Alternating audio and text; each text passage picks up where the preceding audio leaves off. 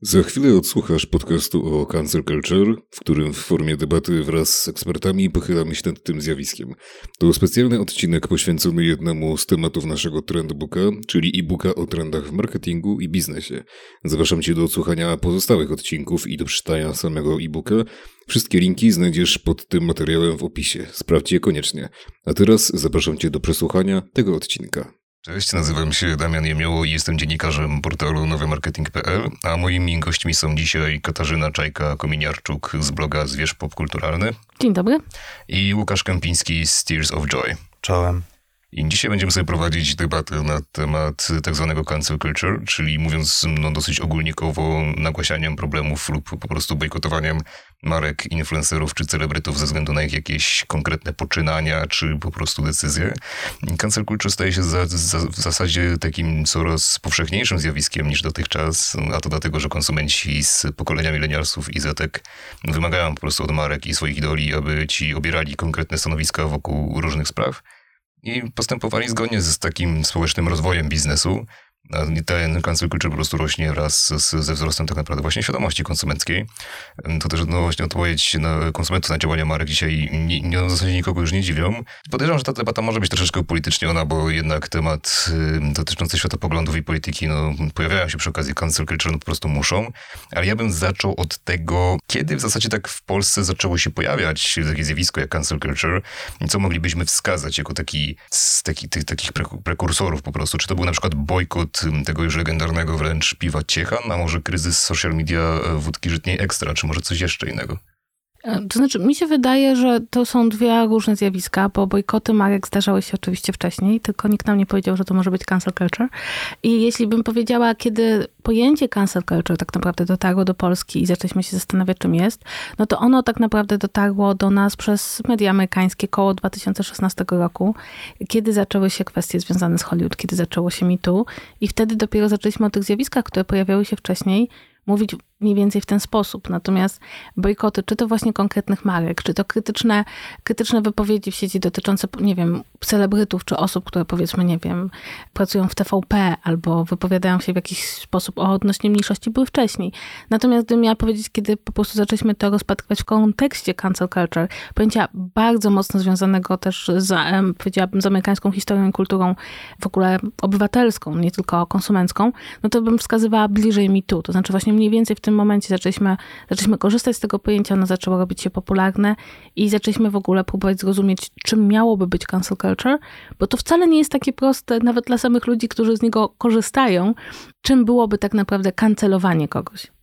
Ty, Łukaszu, jak się do tego odniesiesz? Co w ogóle myślisz właśnie o tym pojęciu cancel culture, też kiedy się twoim zdaniem zaczęło to mniej więcej w Polsce takie zjawisko? Pozostaje mi się zgodzić. E, okay.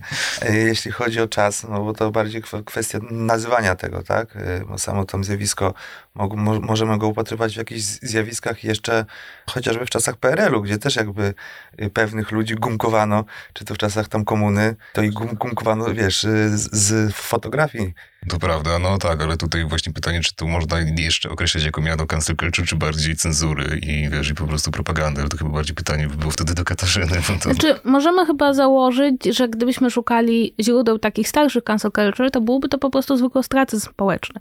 To znaczy, moglibyśmy to prawdopodobnie kierować do tych sytuacji e, towarzyskich, w których kogoś nie przyjmujemy, zamykamy drzwi. E, no i to w PRL-u było bardzo powszechne, tak, dlatego, że wówczas podziały polityczne były bardzo duże. Natomiast w sytuacji, kiedy coś się dzieje systemowo, to znaczy wychodzi nie od dołu, czyli od nas, od społeczeństwa, tylko od góry, no to w tym momencie mówimy o, o właśnie o czymś bliżej cenzury. No cenzura jest tutaj bardzo specyficznym pojęciem, z niego korzystamy dosyć luźno, bo cenzura jest bardzo mocno związana z działaniami państw. To znaczy, e, jakby mamy bojkoty, cancel culture, cenzurę i cenzura wynika z tego, że państwo zamyka na konkretne treści, czy konkretnym osobom dostęp do, e, do mediów, do możliwości swobodnej wypowiedzi. Natomiast zgadzam się z tym, że jakby te, te korzenie możemy, podejrzewam, że moglibyśmy nawet e, sięgnąć już daleko, daleko za jakiekolwiek nowe media i byśmy znaleźli ten mechanizm także tam. Czarne polewki, wilcze bilety. Tak, tak, o, otóż to.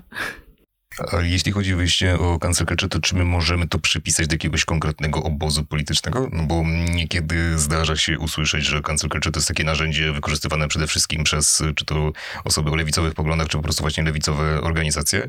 No ale przynajmniej w Polsce to ja mam wrażenie, że z takiej formy przynajmniej culture, albo właśnie bojkotu marek ze względu na jakieś tam kwestie światopoglądowe, no to korzystają też osoby, czy wręcz właśnie organizacje o prawicowych poglądach. To pierwsze, co mi przychodzi na myśl, no to jest walka większości polityków Konfederacji z Facebookiem i decyzją o ich zbanowaniu, no bo to jest takie, no dosyć znamienne bym powiedział, ale co o tym sądzisz, Katarzyna? Jak to wygląda w twoim zdaniem? Czy to jest takie bardziej zjawisko jednak polityczne aż tak mocno, czy jednak nie? Ogólnie uważa się, że cancel culture, jeśli idziemy tym tropem, z którego przeszło, czy amerykańskim, no to to jest pojęcie, które znajduje się w tym wielkim worku pojęć, które wiąże się e, w Stanach Zjednoczonych, no nawet nie z lewicą, bo Stany Zjednoczone słabo mają lewicę, ale właśnie z demokratami, liberałami. W Polsce to przechodzi na, e, na lewicę, co nie zmienia faktu, że tak naprawdę te mechanizmy rozchodzą się właśnie, bo niezależnie od strony politycznej, można powiedzieć, że w Polsce najbardziej cancel culture uprawia Kościół katolicki. Znaczy najbardziej stara się nagłośnić i w jakiś sposób zniwelować możliwości osób, które wypowiadają się chociażby przeciwko Kościołowi katolickiemu, przeciwko religii katolickiej. To znaczy to nie sam Kościół robi, tylko organizacje związane z Kościołem, czy występujące w imieniu Kościoła, więc to jest trochę tak, że wydaje mi się, że mechanizmy, ponownie, mechanizmy są niezależne, mechanizmy wynikają bardzo z emocji, mechanizmy wynikają bardzo z takiego poczucia e, chęci przejęcia władzy, tak? To znaczy, jeśli nie mamy tej władzy odgórnie, no to bierzemy ją oddolnie, ale uważa się, że samo cancel culture znajduje się w tym worku, w tym wielkim worku pojęć, razem z milionem innych pojęć właśnie, e, no tak bardziej bliżej lewej strony i wydaje mi się, że gdybyśmy zapytali ludzi, którzy robią dokładnie to samo, na przykład bojkotują marki, bojkotują osoby, dlaczego to robią, to tylko jedna strona użyłaby tego pojęcia, bo tylko jedna strona widzi się w tym kontekście. Natomiast Natomiast nie, no jakby jesteśmy, mam takie poczucie, że ponieważ to wszystko jest oparte o emocje, to wszystko jest oparte o e, takie poczucie właśnie, że pragnienia przejęcia sprawczości, no to tutaj bardzo często niezależnie od poglądów politycznych ludzie to robią, co nie zmienia faktu, że zdecydowanie należałoby e, to cancel culture widzieć bardziej po lewej stronie, nawet jeśli prawa strona też to robi. Wspomniałeś e, o cancel culture jako o, o narzędziu.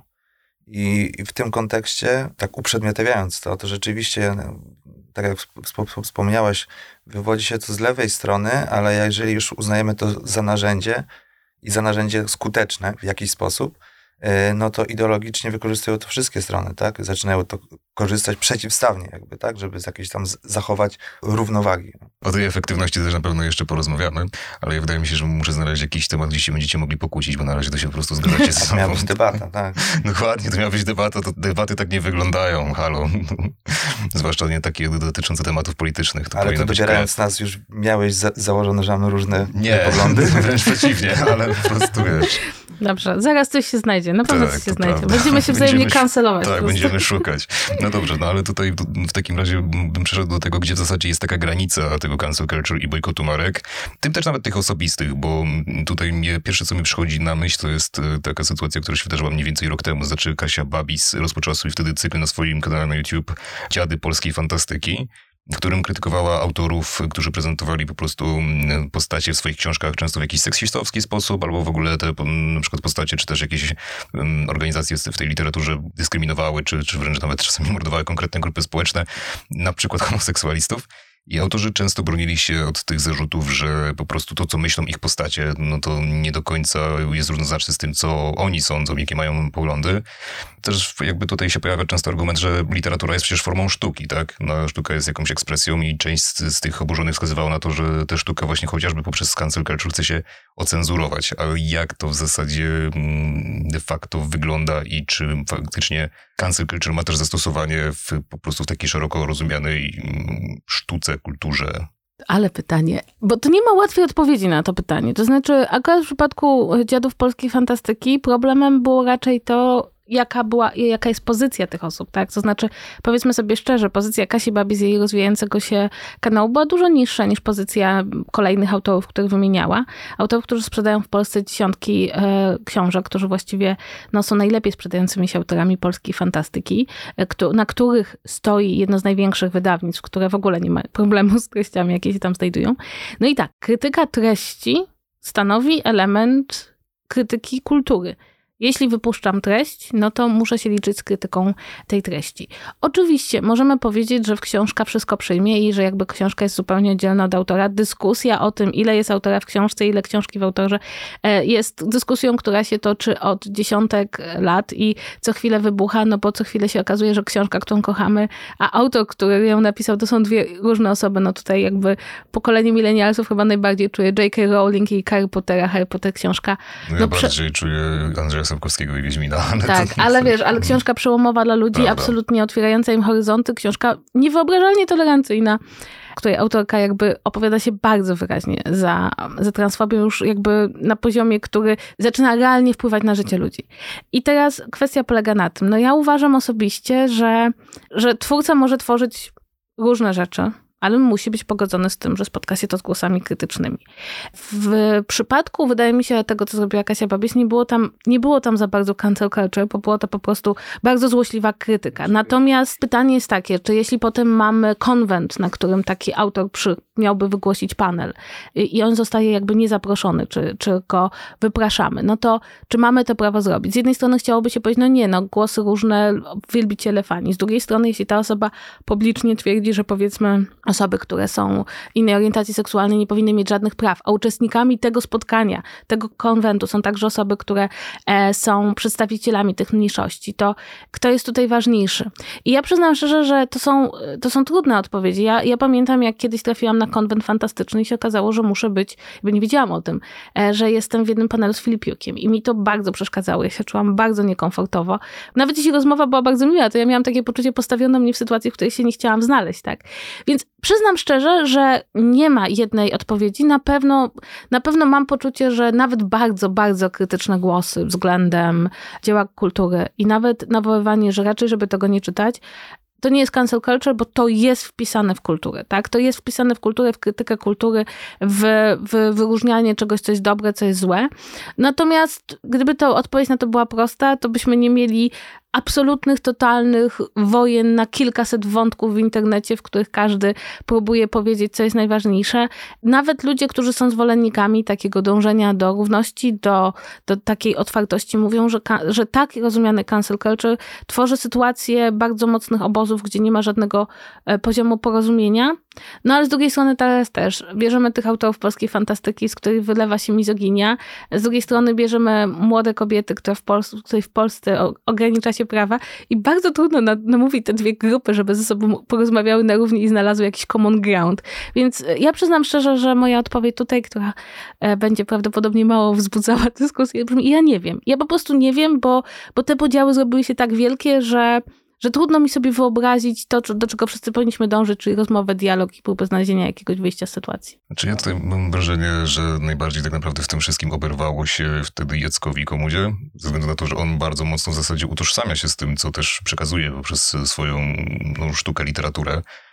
Sam zresztą później powiedział, że nie przeprosi osób LGBT, bo nie ma za co. No ale też gdzieś tam w zasadzie był do, trochę skancelowany mimo wszystko, ponieważ... To no, znaczy, tam... wiesz, pójdziesz do Empiku, pójdziesz do no, spółki fantastycznej. Nie, widzisz, bo kwestia polega na tym.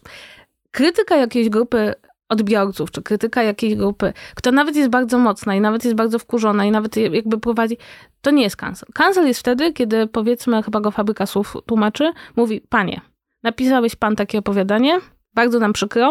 To był pana kontrakt, to były pana książki, do widzenia. Tak długo, jak długo to nie wpływa na na to podstawowe źródło zarobku, na to, że te książki są czytane, że mają swoich wielbicieli, że on może pójść do całej grupy osób w Polsce i powiedzieć, słuchajcie, ja napisałem coś takiego, miałem do tego prawo, zgadzacie się ze mną, oni powiedzą, tak, zgadzamy się, to nie jesteśmy na poziomie kancelu, jesteśmy na poziomie bardzo ostrej e, debaty. Natomiast mam takie poczucie, póki Komuda może spokojnie pisać kolejne książki, kolejne, ma gdzie publikować swoje opowiadania, ma gdzie robić spotkania autorskie, no to jeszcze do, to, to nie jest kancel, to jest po prostu bardzo ożywiona dyskusja w zakresie kultury. No i to jest spoko. Ja mam problem z tym, że Pilipiuk na przykład był niezapraszany teraz tam ostatnio na jakieś e, konwenty. No i dla mnie to jest właśnie już jakiś sposób kancelowania, na który ja się nie zgadzam, e, gdyż no właśnie książka z książką, a takie spotkania czy debaty, no to też temu służą, żeby rozmawiać e, i jakieś takie autorytatywne ustalanie, kto może przyjść, a kto nie może przyjść, gdzie facet jednak miał jakiś wkład w polską, czy fantastykę i tak dalej, czy powiedzmy szerzej tą e, kulturę i nagle to się odcina, no to, to, to dla mnie nie jest e, dobrym zjawiskiem. W ogóle mam problem z cancel culture, jeśli można w tym momencie. Tak jak wspomniałaś, e, nie jest to zjawisko systemowe, tylko jest oddolne. I o tyle, o ile jest systemowe, to zawsze to gdzieś przeczytałem coś takiego, że z cenzurą było tyle fajnie, że przynajmniej ktoś wiedział, że jest ta cenzura i potrafił odróżnić coś cenzurowanego od nie, jakby wiedział, jakie są e, zasady gry.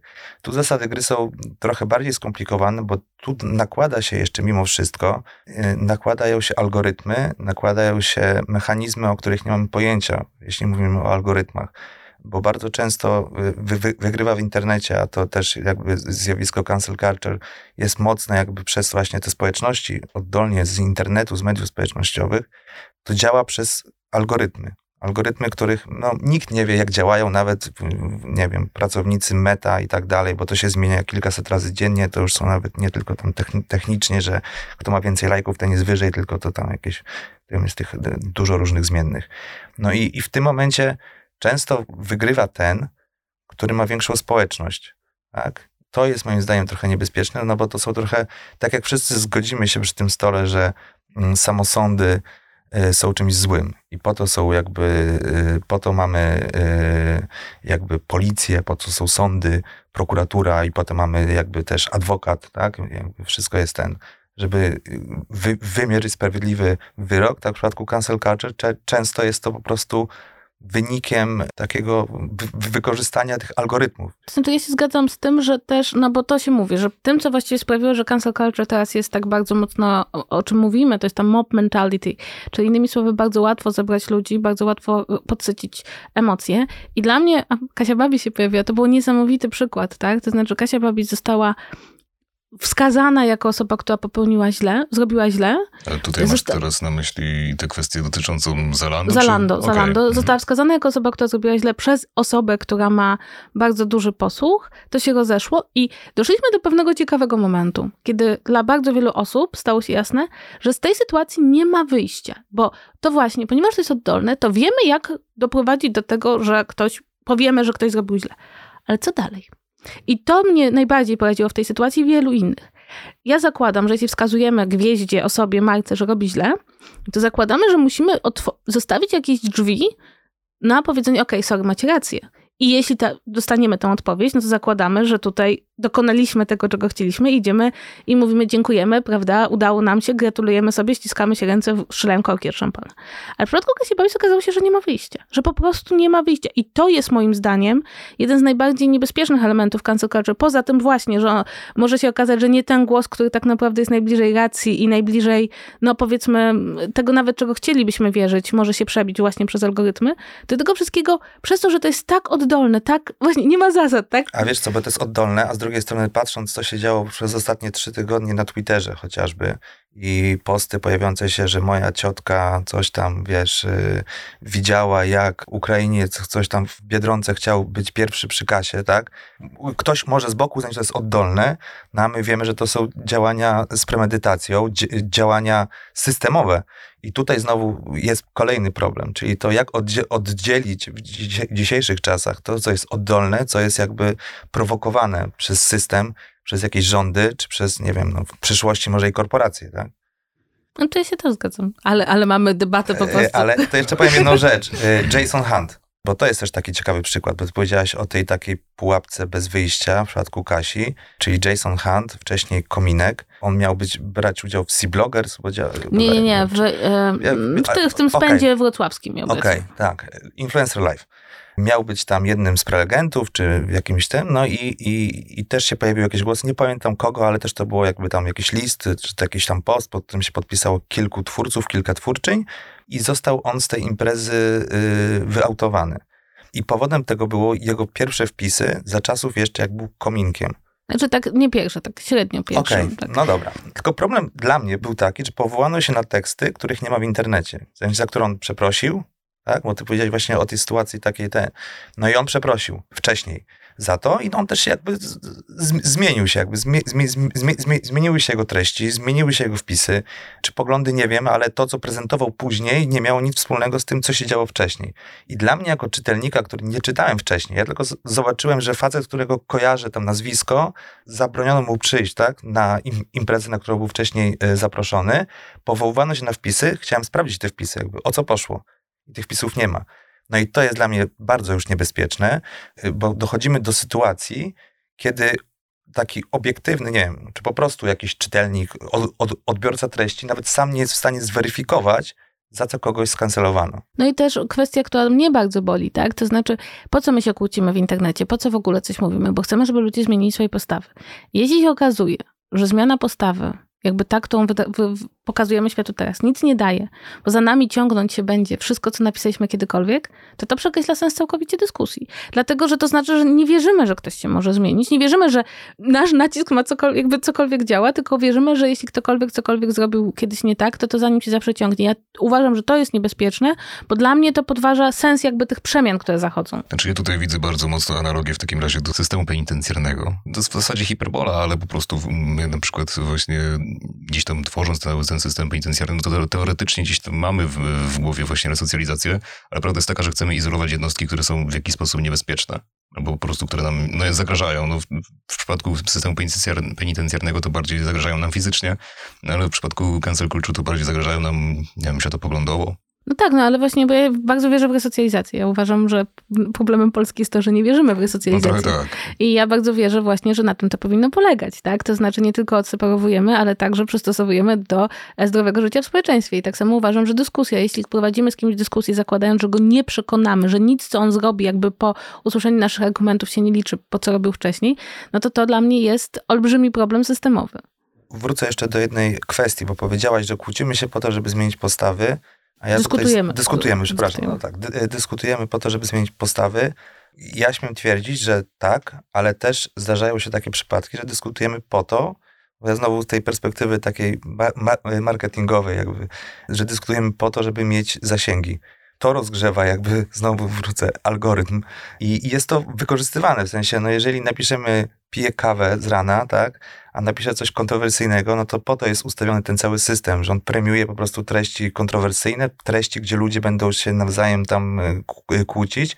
Jeżeli mam ko e, komentarze, no to mamy kolejną widownię, kolejne jakby wyświetlenia, a, a, a w to mi graj wszystkim mediom społecznościowym. To ja się zgadzam, jakby media społecznościowe robią straszne rzeczy społeczeństwu ten mechanizm służy jakby rozwaleniu podstawowych mechanizmów społecznych i wydaje mi się, że jakby wydarzenia nawet polityczne, które, które oglądamy, bardzo mocno są tego dowodem. Tylko no, problem polega na tym, że to są na tyle duże korporacje i na tyle ważne w naszym życiu, no, że możemy wiele rzeczy bojkotować, ale jak trzeba wykasować konto na Facebooku, to ręka zadrży. No tak, to prawda. Ale ja bym że na moment wrócił w zasadzie do Kasi Babis, bo mnie ciekawi, czy w zasadzie to można jej zjawisko, to znaczy właśnie te kwestie dotyczące tego, jaka krytyka na nią spadła po współpracy z Zalando, czy można to faktycznie uznać za cancel culture, bo jakby teoretycznie tam chyba nie było tak, że Zalando się ostatecznie od Kasi odcięło, tylko bardziej po prostu Kasia gdzieś tam...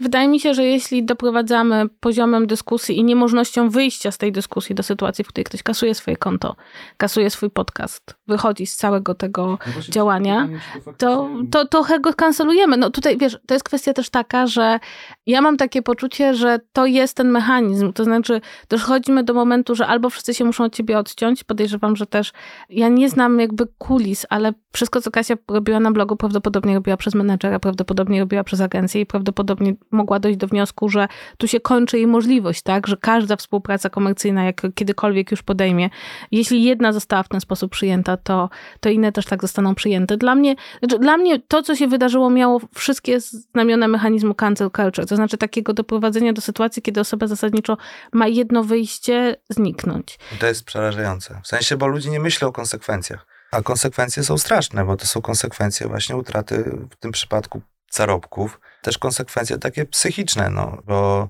jestem w stanie sobie to wyobrazić, że ona budowała swoją społeczność, ludzi wokół siebie, jakby to jest ciężka praca, praca twórcy. I nagle się okazuje, że ci ludzie po prostu nie akceptują jej, jako jej, tak? Nawet nie jej treści, tylko jej nie akceptują. E, no to to jest przerażająca rzecz i, i to właśnie do czego doprowadza cancel culture, często jest zapominane. W sensie, że to nie jest wyautowanie kogoś z, z jakiejś przestrzeni medialnej, tak? Tylko to jest wyautowanie jego, po prostu przewrócenie jego życia. Tak, a jednocześnie, no tutaj trzeba powiedzieć, że w przypadku, że to wszystko zależy od tego, kogo to dotyczy, tak? Jeśli spojrzymy na... A jeszcze, przepraszam, powiem ci jedną rzecz. To jest o tyle przy, y, przerażające, że ona nikogo nie pobiła, ona nikogo, wiesz, nie, ona po prostu wzięła udział w kampanii. W kampanii, gdzie, gdzie przewrotnie współpracowała, powiedzmy, ok, z korporacją i tak no, dalej. Marką fast fashion też. Tak, tylko że akurat z tym takim działem, który też się zmieniał. I teraz, jeżeli uznamy, tak, bo to, było, bo to, bo to chodziło chyba o, o, o ciuchy z... No tak, to znaczy ten nowy, nowy wydział. Tak, no i wiesz, i teraz tak, i z jednej strony ta marka, czy cynicznie, czy nie, ale szuka sobie jakiejś nowej drogi na obecność właśnie na, w związku z potrzebą ludzi oddolną do tego, żeby właśnie nie iść w fast fashion, więc oni też starają się jakoś zmienić. Czy ja jestem, stwierdzam, że jednak wszystko jest e, cyniczne bardziej znaczy, niż... Dla mnie najbardziej cyniczne w tym wszystkim było to, że ta marka od pewnego czasu funkcjonowała z bardzo wieloma aktywistami. Aktywistami na rzecz mniejszości, aktywistami naprawdę znanymi w internecie z działań właśnie takich lewicowych, i nikt ich nie wskazał. Wskazano Kasię. Dlaczego wskazano Kasię? Ja nie chcę mówić, bo weszliśmy by tu w nazwiska, których nie chcę, ale był to typowy przykład na to, że to nie było tak, że ludzi to oddolnie oburzyło. To ktoś przyszedł i powiedział, Tomasz, Tomasz to ma was oburzyć. I to jest przerażające. No to i to, znaczy, to jest to, o czym to mówiłem tak. wcześniej, że właśnie w, w, dobie mediów społecznościowych y, będzie ciężko odróżnić nam, co jest naprawdę oddolne, a co jest in, inspirowane. Tak. Tylko też pytanie, czy to faktycznie pobudkami takimi co do z zawieszenia tej działalności przez Kasię faktycznie była ta kwestia dotycząca tego, jaka fala krytyki na nią spadła, no bo okej, okay, ona zrezygnowała z tego podcastu, zrezygnowała z tego YouTube'a, no ale nadal mimo wszystko prowadzi swój profil na Facebooku, swój fanpage i w zasadzie też mm, nie, nie pamiętam tego dokładnie, tutaj się też przyznaję, ale wydaje mi się, że ona jakby tam w tych komunikatach to nie wybrzmiało dokładnie to, że znikam ze względu na to, że nie wiem, przestraszyłam się albo że po prostu... Wydaje mi się, że to było dosyć jasne i też jej komunikacja teraz w social mediach jest zupełnie inna. No jest, jest inna, to prawda. No jakby, ja kocham TikToki Kasi, które są bardzo zabawne, ale one są właśnie kompletnie już e, od, oddalone od tego, co robiła. No nie, nie zapominajmy, że to jest jeszcze przykład osoby, która ma po prostu bardzo dobrze rozwijającą się karierę rysowniczki. To znaczy, Kasia jest przede wszystkim rysowniczką, autorką komiksów i e, jako taka jakby nie została skancelowana w swoim głównym źródle zarobku. Ja też chciałabym powiedzieć, że to jest o tyle specyficzny przykład, że tutaj mówimy o twórcy internetowym, o osobie, która właśnie ma gdzie indziej jakiś zarobek, gdzie indziej jakąś karierę, bo to też jest trochę tak, że jest jeszcze jedna pułapka cancel culture. To znaczy, kiedy zobaczymy na tych największych gwiazdorów, aktorów, osoby, które, które, od których to się zaczęło, no to zobaczymy, jak to działa. Czyli jest wielki, nie wiem, Louis C.K. zostaje skancelowany. No i tak mija 8 miesięcy i Louis C.K. ma wykupioną trasę e, komediową po Stanach Zjednoczonych. Kancelujemy J.K. Rowling. E, sprzedaż jej książek wzrasta w Wielkiej Brytanii. Ogólnie rzecz biorąc, kiedy ja zaczęłam się zastanawiać nad czy znam jakąkolwiek osobę, która na dłuższy czas, na dłuższy została skancelowana kiedykolwiek, e, to przychodzą mi do głowy tylko dwa nazwiska pomijając oczywiście ludzi, którzy trafili do więzienia, bo tutaj pomijam Billa Cosbiego, tak, to, czy Harry Weinsteina, to przychodzi mi Sinead O'Connor, która mówiła o pedofilii w kościele, zanim to było modne i się okazuje, że została skancelowana za mówienie w dużym stopniu prawdy, i Donald Trump ale tylko, ale tylko, no jeśli uznamy cancel za wyrzucenie, no. systemowo właśnie, wyrzucenie, wyrzu ale no on oczywiście może wchodzić do Foxa, no ale prawda, wyrzuciliśmy, został jako jeden z bardzo niewielu ludzi wyrzucony z social mediów, ale to pokazuje moim zdaniem, że to też jest jakaś taka iluzja, że to cancel culture naprawdę jest w stanie dotknąć tych najpotężniejszych, najważniejszych, oni sobie znajdą, znajdą ludzi, dla których ten bojkot, dla których e, to odrzucenie będzie atrakcyjne, łącznie z tym, że wydawało mi się, że Kevin Spacey nie będzie już pracował w Hollywood, a jakże? A jakże? Zawsze znajdzie się jakiś producent, który pomyśli sobie, okej, okay, 80% osób nie obejrzy tego filmu, ale te 20%, które uważają, że Kevin Spacey nigdy nie zrobił nic złego, obejrzy go i będzie, będzie go bardzo, bardzo, da mi zarobek. Więc to też jest dla mnie e, ta sprawa, o której bardzo często zapominamy, mówiąc o cancel culture, że można, można wykasować jakiegoś małego influencera gdzieś na granicy, na peryferiach świata, natomiast ludzi, którzy mają naprawdę duże powiązania, dużo, dużą karierę, można ich spauzować, ja bym powiedziała, ale nie skancelować. No i to też spolaryzować, w sensie, no bo to je, jeszcze bardziej nam y, to zjawisko polaryzacji polaryzuje nam społeczeństwo jeszcze bardziej. Jeśli, jeśli mówimy o cancel culture i teraz o tym, co mówisz, no to ja tutaj dostrzegam to, że to y, wpisuje się w nurt y, polaryzacji, czyli znowu właśnie oddzielenia sobie tych, czyli wcześniej faceta słuchali wszyscy o różnych tam poglądach, czasem jakichś bardziej prawicowych, czasem bardziej lewicowych, po czym tym cancel culture jest wyznaczona granica, gdzie jedni się zupełnie odcinają, a, a, a drudzy właśnie się okopują, mówią, ok, to jest nasz y, y, y, bohater. Znaczy, jeśli tutaj chodzi też troszeczkę o cancel culture i o kogoś, kogo skutecznie skancelowano, to jak już tutaj wchodzimy tak mocno w temat y, polityki ze względu na to, że się pojawił Donald Trump, to ja mam jeszcze mocniejsze nazwisko. To jest Mariusz Max Kolonko. Tylko, że ja mam wrażenie, że on się trochę sam skancelował. Czy znaczy, on przeszedł na nowy poziom gęstości. Ja mam tak, wrażenie, w sensie, że wiesz, no, on ma jakąś tam grupę bardzo fanatycznych odbiorców, ale tak naprawdę no to on jest już sam. Ale od początku miał, w sensie on sobie, on się tak okopał już te lat temu, nie wiem, 10 czy 8, sobie siedział na YouTubie i, i ten, no teraz bardziej odleciał po prostu. No odleciał znacząco i miał, wiesz, mimo wszystko jakieś potężniejsze zasięgi i coś tam mu się jeszcze zdarzało gdzieś y, być branym pod uwagę jako w miarę poważny dziennikarz, natomiast teraz myślę, że już nikt go nie bierze kompletnie poważnie. Ale ja myślę, że od dlatego, że on wszedł w piątą gęstość. Jak, no jak on tam siedzi w tej swojej szafie z tymi, z telewizorami, to trochę trudno go traktować na poważnie. Ja mówię, że on właściwie sam, sam siebie skancelował. Tak, tak, ale nie no, bo, bo wiecie, bo to jest jeszcze jedna kwestia, tak? To znaczy wobec pojawiających się ostro zarzutów w przestrzeni publicznej ludzie mają także skłonność do takiego mechanizmu obronnego polegającego na tym, że się całkowicie utożsamiają z tezą, za którą są krytykowani. Ja mam wrażenie, że to jest przykład przykład J.K. Rowling, która no, przejawiała takie brak zrozumienia dla inkluzywnego języka, po czym napisała to na Twitterze.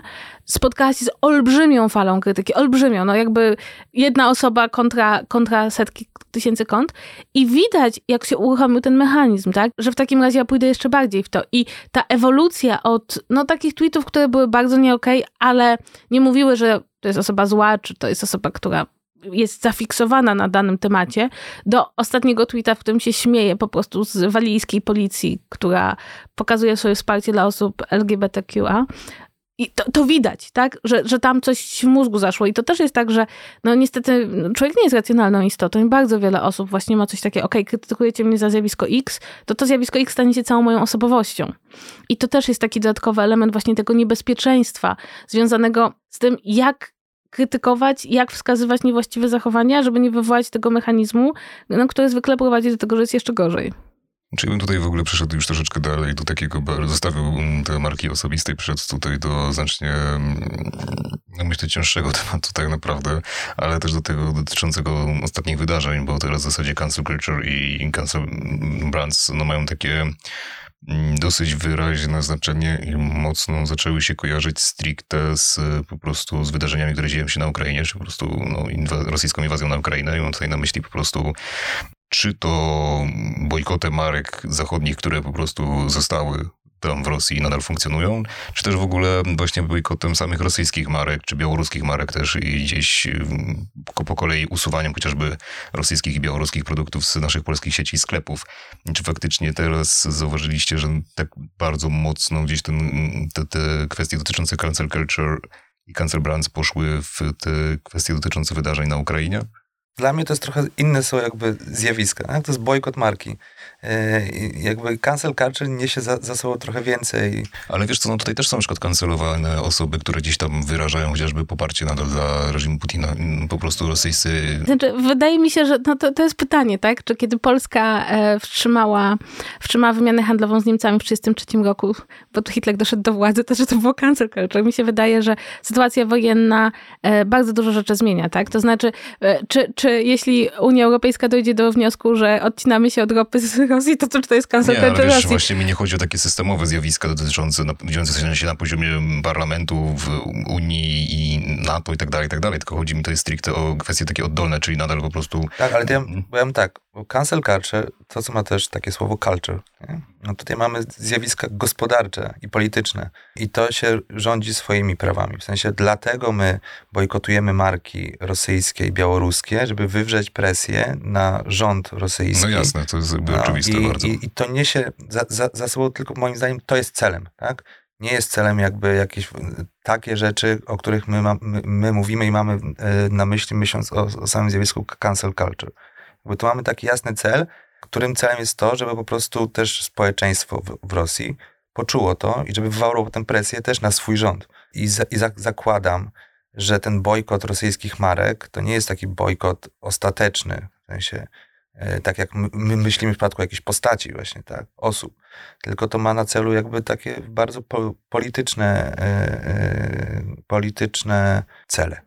Ale też jakby powiedzmy sobie szczerze, e, jeśli mówimy o osobach, tak, o kancelowaniu osób, które wspierają reżim Putina, no to kwestia polega na tym, że możemy bardzo długo się spierać o różne rzeczy. Ale w momencie, kiedy jedno państwo napada na drugie i morduje tam ludzi w sposób, no właściwie czysto terrorystyczny, to to już nie są poglądy, tak? Znaczy, jeśli powiedzmy Giergiew, czyli jeden z najsłynniejszych dyrygentów na świecie, tak, nie chce potępić Putina, to powinien stracić pracę, ponieważ nie chce potępić człowieka, który kazał zbombardować szpital położniczy w Mariupolu. I wydaje mi się, że tutaj dochodzimy do czegoś, co, do czego nie jesteśmy przyzwyczajeni, bo jesteśmy przyzwyczajeni do pokoju, do rozmów o postawach, no o poglądach. to. A mhm. tutaj już nie ma, jakby tu się kończy, tak? To nie jest rozmowa o poglądach. To jest rozmowa o tym, czy jesteś czy jesteś zwolennikiem państwa, które morduje ludzi w drugim państwie. I to, to tu nie ma, nie ma po, przestrzeni do dyskusji, powiedziałabym to jest ta różnica, moim zdaniem, że y, y, nad tym, czy coś jest prawdą, a co jest fałszem, tak? Mam wrażenie, ja to jest moje jakieś takie zdanie, że w cancel culture jest bardziej czucie się komfortowo i niekomfortowo niż prawda i fałsz. To są to, takie rzeczy. Znaczy, tutaj mamy... Znaczy wiesz, no chyba, że mamy do czynienia z jakimś takim zjawiskiem, które jest naprawdę niepodważalne. Załóżmy, że wiesz, no ktoś na przykład dostaje zarzuty o pedofilię, potem się okazuje, że te zarzuty są prawdziwe, tak, że dopuścił się jakiegoś czynu pedofilskiego. No tutaj też chyba rozpatrujemy to tylko wyłącznie wtedy w kategorii prawdy i fałszu. No tak, tak. No ale to jest jakby takie, to ten moment, gdzie jakby wszyscy mają świadomość tego, że no, jest jakaś obiektywny fakt, jakaś prawda. I tu mamy jakby faktem jest, że Rosja napada na Ukrainę. No tak. Mhm. Rosyjscy e, żołnierze mordują e, cywilów, dzieci, kobiety i po prostu no, jest to zjawisko, gdzie nie da się przejść obojętnie, w sensie, gdzie nie da się lawirować.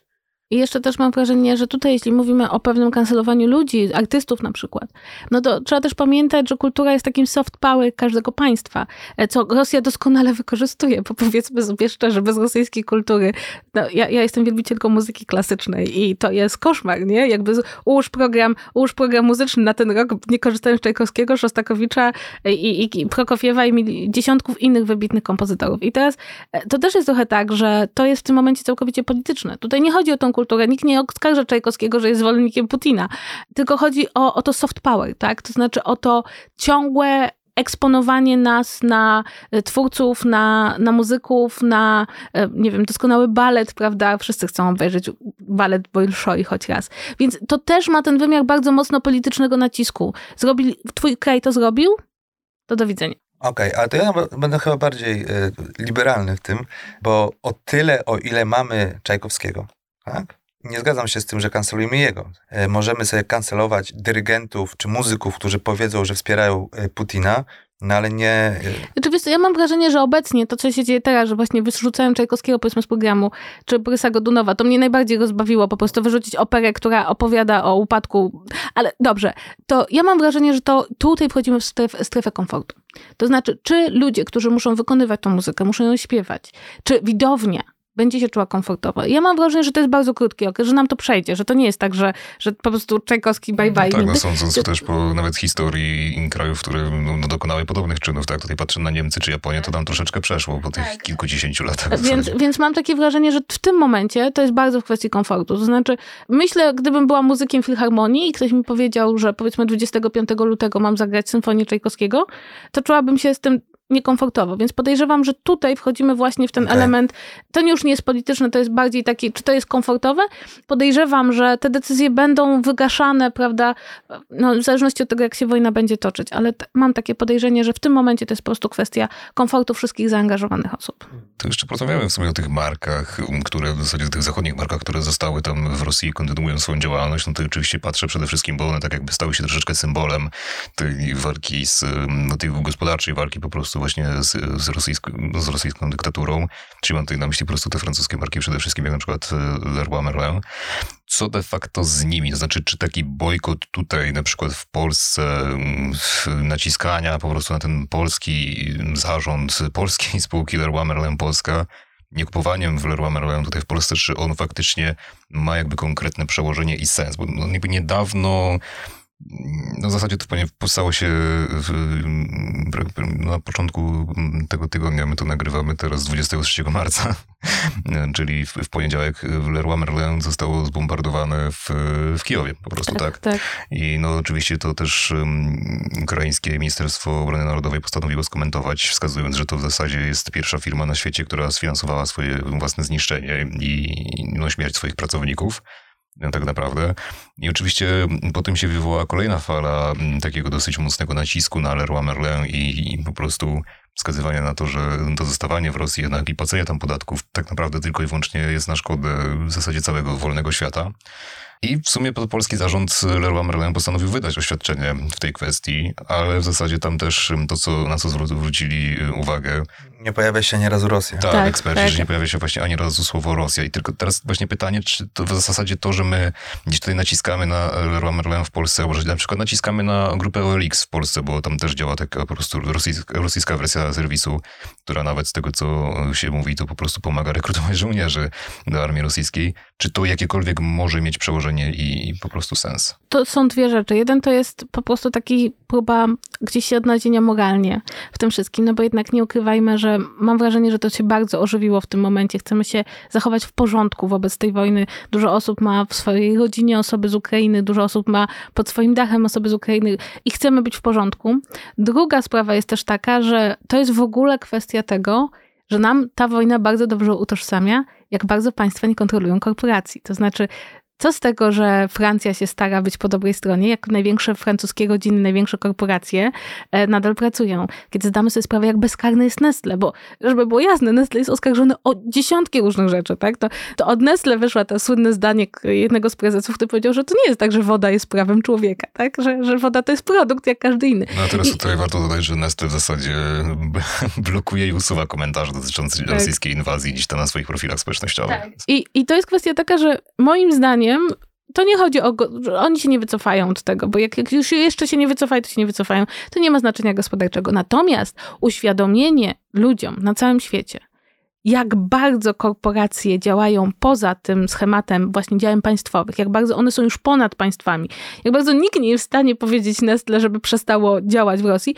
Mi się wydaje, że to jest bardzo ważne i to też jest takie, no, to znaczy ja zmieniłam mojemu kotu karmy, tak? Nie, nie ukrywam, dlatego, że mam jakby ze wszystkich rzeczy, które ludzie mogą zrobić, ja mam wrażenie, że zwłaszcza w Polsce odczuwają wielką bezradność, tak? Widzą cierpienie, widzą uchodźców, jakby czują, że państwa nie dają rady, no to co może zrobić? Może zmienić, nie kupić KitKata, zmienić kotu i pojechać do, nie wiem, do mrówki zamiast do, do Leroy Merlin. Więc wydaje mi się, że tutaj ten bojkot konsumencki jest wciąż jakimś przejawem jakiegoś wielkiego rozczarowania też. Bo to, to jest dla mnie też takie poczucie, że no są te sankcje, tak? I, I, cały czas wierzymy, że te sankcje coś pomogą, że ten, a potem wchodzi Leroy Merlin cały na biało i mówi, nie, w sumie zwiększymy asortyment masz takie, aha, okej, okay, czyli, czyli tak naprawdę te działania polityczne, te działania państwowe to jest jedno, wielkie korporacje robią co chcą.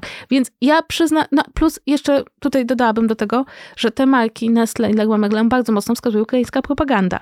No to jest dobra propaganda, ale jest to wciąż propaganda i mam wrażenie, że to też jest e, tak, że to nie jest nacisk zupełnie polityczny, tak? Zeleński chyba kilka razy, zwłaszcza jak ostatnio wypowiadał się przy Szwajcarii, powiedział właśnie, że Nestle to jest ich firma i że oni może by coś z tym zrobili, więc to jest też, to się dzieje także w kontekście politycznym, tak? To znaczy też nas w jakiś sposób posadza politycznie, czy nam zależy na tym, żeby wspierać Ukrainę na każdym możliwym polu, łącznie z kupowaniem paneli podłogowych. Moje dzieci też zmieniły płatki, w sensie ja im zmieniłem, bo ja chodzę do sklepu, ale w obronie dużych firm, no, czy sporo tych firm wyszło albo zawiesiło tam działalność. To też nie wspominajmy o tym.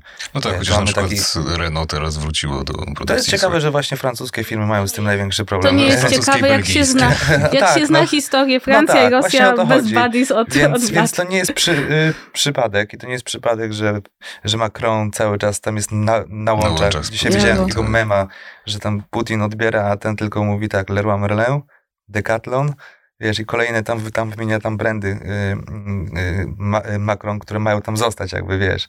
To ja widziałem z kolei takiego, że już po tylu godzinach spędzenia na łączach z Putinem, to już prawdopodobnie go namówi na tę fotowoltaikę.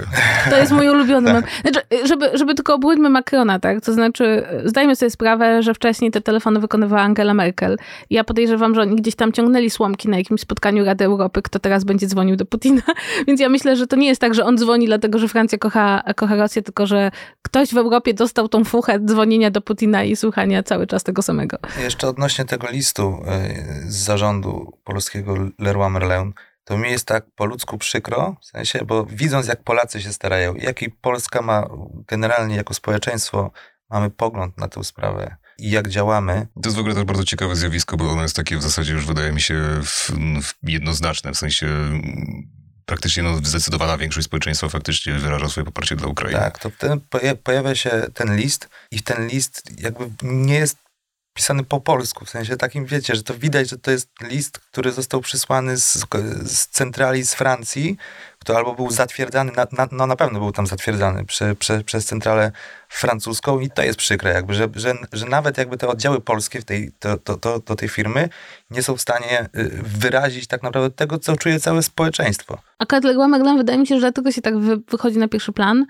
no, że oni odcięli... i tak, Oszą, jakby to, jedna jest, tak, to jest jedna grupa. Nie? Że oni odcięli pracowników ukraińskich od komunikacji korporacyjnej, co jest moim zdaniem już takim ewidentnym dowodem, prawda, że im nie zależy na, na tych ludziach. Na pewno jest bardzo dużo marek, które działają nadal na rynku rosyjskim i nie budzą taki, takich głębokich emocji i te. Ale to, co robi Leroy Merlin, bardzo do, dobrze pokazuje, gdzie jest... Bo to, bo to nie jest chodzi tylko, że oni tam działają, tak? No, na przykład Pfizer działa na rynku e, rosyjskim, zresztą nie jestem jakby, nie jestem w stanie potępić firmy medycznej, która nadal działa, no jednak mimo wszystko, ale zyski przekazują na Ukrainę. Ja uważam, że to nie jest super okej, okay, ale to jest przynajmniej świat, jakiś sygnał, że okej, okay, nie powinno nas tam być, ale tam jesteśmy i, i, jakby nie zamkniemy się tam, no ale coś robimy. Natomiast no, nie da się ukryć, że te sygnały, które idą no właśnie z Legła Merlin, kto odcina komunikację Ukraińców od komunikacji korporacyjnej są bardzo, bardzo inne. No ale też w zasadzie, jeśli chodzi tutaj o ten taki bojkot i nacisk ze strony konsumentów na właśnie te chociażby francuskie marki, skoro przy tym jesteśmy, no to też Pytanie, czy to może w pewien sposób w końcu nie zadziała, ze względu na to, że jednak ten zarząd tutaj w Polsce, po prostu ci polscy menedżerowie, pracownicy, no oni się cały czas spotykają w zasadzie z tym samym, tak? Czyli po prostu nawoływają do tego, żeby, żeby po prostu coś zrobili, żeby gdzieś tam się skierowali do tego francuskiego zarządu, żeby oni po prostu wyszli z tego rosyjskiego rynku. Pytanie, czy to w którymś momencie po prostu nie zadziała. No bo jeśli się okaże, że nagle połowa tych z, lokalnych spółek Leroy Merlin w Europie zacznie, zaczną po prostu nabywać te sygnały ciągle i ciągle i ciągle do francuskiego zarządu. No to jeśli to by wychodziło z, od spółek na tym poziomie, to ja myślę, że to może zadziałać. Znaczy, przyznam szczerze, na przykład, bo Leroy Merlin to jedno, ale wszystko, co wiemy o Nestle, sugeruje mi, że Nestle nigdy nie przestanie działać w Rosji, że to nie jest firma, która bierze taką drobną rzecz jak wojna i moralność pod uwagę. I, I wydaje mi się, że oczywiście możemy sobie to wyobrazić, chociaż ja podejrzewam, że największym naciskiem byłoby coś, co proponują niektóre kraje, to znaczy na przykład większe opodatkowanie spółek, które zostały w Rosji bardzo ciekawy pomysł, tak? To znaczy, okej, okay, możesz działać w Rosji, tylko jakby będziesz dla nas spółką wrogą w jakiś sposób. I tutaj też właśnie dochodzimy do tego, co wydaje mi się w tej sytuacji, w której jesteśmy, jest bardzo ważne. E, że jest limit działań oddolnych, tak? Że tak naprawdę, jeśli mamy przemodelować gospodarkę Europy, bo przecież do, no, do tego dążymy, no to to muszą być działania, które są wspierane przez ustawodawstwo, przez państwo, że jakby tutaj dochodzimy do momentu, kiedy jeśli mamy Rosję odciąć od wielkiej korporacji, jeśli ona ma wypaść z handlu, no to to musi być wspólna, czy jakaś odgórna decyzja, tak? Tutaj wniosek jest taki, że jednak państwa muszą być w jakiś sposób silne, no, bo to jednak doszliśmy właśnie do momentu, gdzie korporacja sobie gra na nosie i, i, ma to gdzieś, ma to w nosie.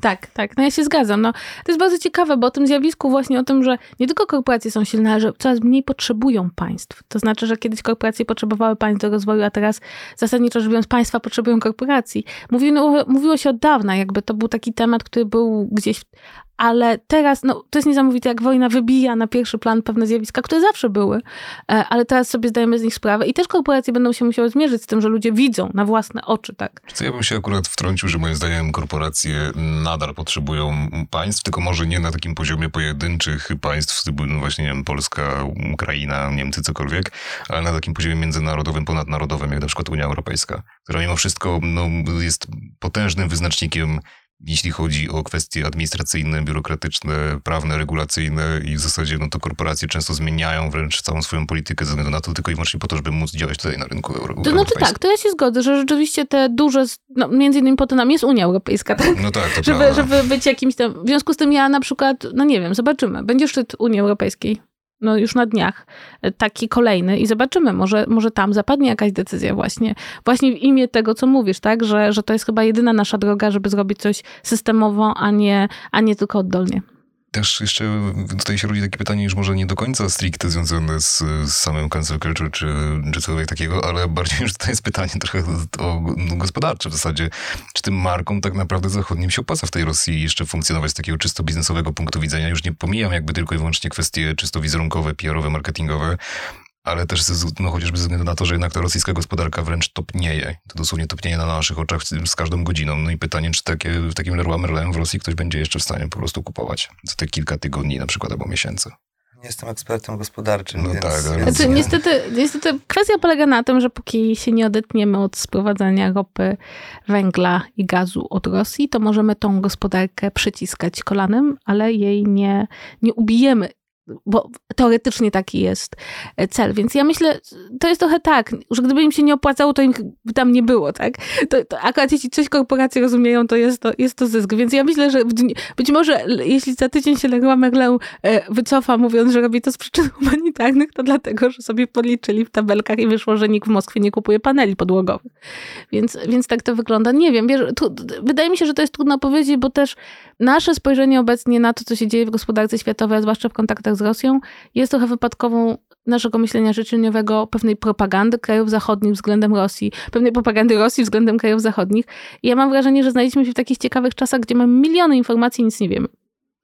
Tak, no tutaj jeszcze kwestia, jak w ogóle waszym zdaniem będą wyglądać te zachowania konsumenckie, no bo odbiór jest bardzo negatywny tych działań, właśnie po prostu, no chociażby tych francuskich marek już się ich tak czepiliśmy, to zostajemy przy nich, czy Nestle, ale czy to faktycznie na dłużej potrwa, czy jednak w pewnym momencie gdzieś tam ludziom się najzwyczajniej w świecie to nie znudzi, nie zapomni, albo po prostu ten odbiór będzie faktycznie wyrazami oburzenia gdzieś w internecie, gdzieś w sieci, natomiast jeśli chodzi o te kwestie konsumenckie, to jednak wygra po prostu portfel. Wszystkie bojkoty się kończyły tym, że sprzedaż gdzieś wracała no, z reguły do jakichś tam poziomów sprzed. Jakieś pewnie były takie tąpnięcia. W przypadku y, tutaj wcześniej wymienionych firm mam nadzieję, że to potrwa jak najdłużej. W sensie, że ludzie właśnie, że to nie będzie taki, to się nazywało slaktywizm, czyli taki leniwy aktywizm e, w internecie, tak? gdzie, gdzie, gdzie ludzie da, dają lajka pod tym, że popierają protest, po czym idą do sklepu i to kupują dalej, nie? Ale publicznie jakby pokazują, że, że są e, przeciwko i, i ja się tego najbardziej boję, że to się na tym skończy, no bo wizerunek wizerunkiem, a znaczy, jesteśmy w tyle dobrej sytuacji, że tych sieci u nas y, różnych, tych retailowych jest sporo. Jest w czym y, y, wybierać, więc to też nie będzie tak, że będziemy zmu, zmu, zmuszeni. Obok siebie mam ten hipermarket, ten supermarket, dwa, nawet trzy, każdy. Decathlon, Auchan i Leroy. Samochody tam dalej stają. Uważam, że ich staje mniej, ale to jest moje jakby taki, wiecie, osobisty jakiś taki pogląd, yy, ale, no, ale tam ciągle kto, kto, ktoś jeździ. Ja się dziwię, generalnie jest o tym głośno, ale uważam, że jest o tym głośno tylko w naszym e, środowisku. Tak, tak to jest prawda. Że, że, to, jest... Że, że to właśnie nie pociągnięto tego tematu i, i, i w branży o tym wiemy, gdzieś tam jakiejś takiej naszej bańce, ale jakby się wyjść na ulicę i się spytać przechodniów, czy wiedzą o tym, jakie są działania tych marek, to by ludzie nie wiedzieli. Ja widzę dwa, dwie rzeczy. Jedna to nie jesteśmy w stanie powiedzieć, że to potrwa, bo nie jesteśmy w stanie powiedzieć, co się stanie na Ukrainie. Istnieje, jakby to jest ze sobą powiązane, tak, i to jest bardzo mocno, a ponieważ sytuacja na Ukrainie jest tak bezprecedensowa pod wieloma względami, że totalnie nie mam pojęcia. A druga sprawa jest taka, ja się z tą zgadzam. Znaczy, to są pewne granice bojkotu konsumenckiego oddolnego, bo prawdę powiedziawszy, telewizja polska w wydaniu wiadomości powinna powiedzieć Polaku, jeśli jesteś dobrym Polakiem. Wszystkie telewizje. To wiesz. powinieneś, no tak, no ale jakby tutaj mówię do takiej grupy, która, to jest taka grupa, której właśnie nie ma w tej, w tej banierce internetowej często. Polaku, jeśli jesteś dobrym Polakiem, nie powinieneś kupować woszą, w To jest bardzo ciekawe, bo jeśli zwrócimy uwagę na te komunikaty, które idą od państw, to one zachęcają marki do wycofywania się, zachę ale nie ma takiego państwowego nacisku. To znaczy, nie ma takiego właśnie publicznego. To było, ja to mówię dlatego, że ja kojarzę jakby prasę lat 30., tak? To znaczy, bo to jest mój, mój okres okay. historyczny i kojarzę, że wtedy tam to było. A my cały czas poruszamy się właśnie w takim na zasadzie politycznej i państwowej jest tutaj, gospodarczej jest tutaj, sankcje robimy politycznie, ten, ten, ten, może ewentualnie opodatkujemy bardziej te firmy, natomiast nie ma takiego jednoznacznego przekazu obywatelu. Jeśli jesteś dobrym polskim obywatelem wspierającym Ukraińców, nie robisz zakupów Ja się obawiam, że wiesz, że są takie mechanizmy, że jakby wyszedł nasz premier i tak powiedział, to by... To, to część osób zaczęłaby robić zakupy nie, tylko woszą, nie, tak? ale to by trafiło, wiesz, do jakiegoś tam sądu w Unii Europejskiej, bo my ograniczamy, wiesz... Ale to jest właśnie ten problem, tak? To znaczy te przepisy związane właśnie bardzo dużo rzeczy, które doskonale działa w czasie pokoju są bardzo ważne w czasie pokoju, w czasie wojny zaczyna mieć zupełnie inną barwę. I ponieważ Europa jakby od bardzo dawna nie czuła takiego bezpośredniego wojennego zagrożenia, prawda, no bo była wojna na Bałkanach czy w Gruzji, ale nie traktowaliśmy tego aż tak... To, no bo to, to było trochę dalej, jednak tak, mimo trochę dalej, blisko, ale jednak trochę tak. dalej. Tak to my trochę nie wiemy, jak, jak działać. Więc może to też będzie ta zmiana, tak? Że, że ten stan, umysłowy stan wojenny się pogłębi. Pomogłoby to, gdyby PZPN zrezygnował. Ja po prostu, a jest, tak no. zrobili jedną dobrą rzecz, tak? I człowiek sobie myślał, Boże, PZPN zachowuje się porządnie, nowe czasy, nowe otwarcie. No, trwało to dwa tygodnie. Mm. No ale jeśli chodzi tutaj o media, to ja bym aż tak pesymistycznie nie patrzył, ze względu na to, że jednak część tych mediów wskazuje na te marki i firmy, pokazuje je w jakiś sposób. Na przykład kanał sportowy się odciął kompletnie od Leroy Merlina. To jest potężne mimo wszystko tutaj w polskim internecie mm, Ale to jest, in, e, bo to jest internetowe, to nie są tradycyjne tak, media, tak? natomiast, ale wiesz, na przykład chociażby redaktor naczelny Gazety Polskiej, no też wskazuje na tak zwane firmy z listy wstydu. No to jest Gazeta Polska. Nie, ale to, to trafia tak jak tam... Ale Gazeta Polska ma niestety głęboko niszowe czytelnictwo. Jakby, no zasięgi nie, nie niestety, są duże, przepraszam. nie są duże. Ma, ma niszowe czytelnictwo. To znaczy, ale widzisz, ja mam właśnie wrażenie, że to jest tak, że kanał sportowy, który wodzi się z tej kultury internetowej... Zareagował jak... Zareagował jak internet. Internet właśnie w ten sposób reaguje. No ja bym bardzo, bardzo bym oczekiwała właśnie takich, no tak jak mówisz, PZPN mówiący, że dziękuję Leroy Merlin, to byłoby bardzo dobry sygnał i też trafiający właśnie poza, poza banieczkę. Ponownie, ja mam wrażenie, że te bojkotowanie marek to jest na zasadzie kończą nam się jako obywatelom przestrzenie, co możemy jeszcze zrobić, tak? Nie chcemy być tylko gapiami, bo to jest najgorsze, prawda, w wojnie, gdzie stoisz na granicy i patrzysz, więc robimy co możemy. I wydaje mi się, że bojkot marek jest jednym z przejawów działania, który możemy wprowadzić w codziennym życiu. Jakby też mam wrażenie, że część osób ma coś takiego, okej, okay, przejmuję na siebie trochę tego trudu wojennego, tak? Pójdę dalej do sklepu, kupię inną karmę i próbuję przekonać mojego kota, że to jest jego nowa ulubiona karma. E, zmienię te produkty, nie kupię tu. Postaram się bardziej, dzięki czemu może, może coś się zmieni, bo, bo muszę coś robić. I też mam wrażenie, że to, to jest ta emocja, tak? To wielkie, olbrzymie pragnienie działania i pomocy. Cóż, no to w takim razie ja wam dziękuję bardzo za tę rozmowę. Za tę debatę. Za tak, tę debatę. Gorąca debata, w której wszyscy się ze sobą zgodzili po prostu. Tak, jak nie w internecie. To prawda, ale pod koniec jednak emocje były, to że, że były takie emocje zgody, no to to już inna sprawa.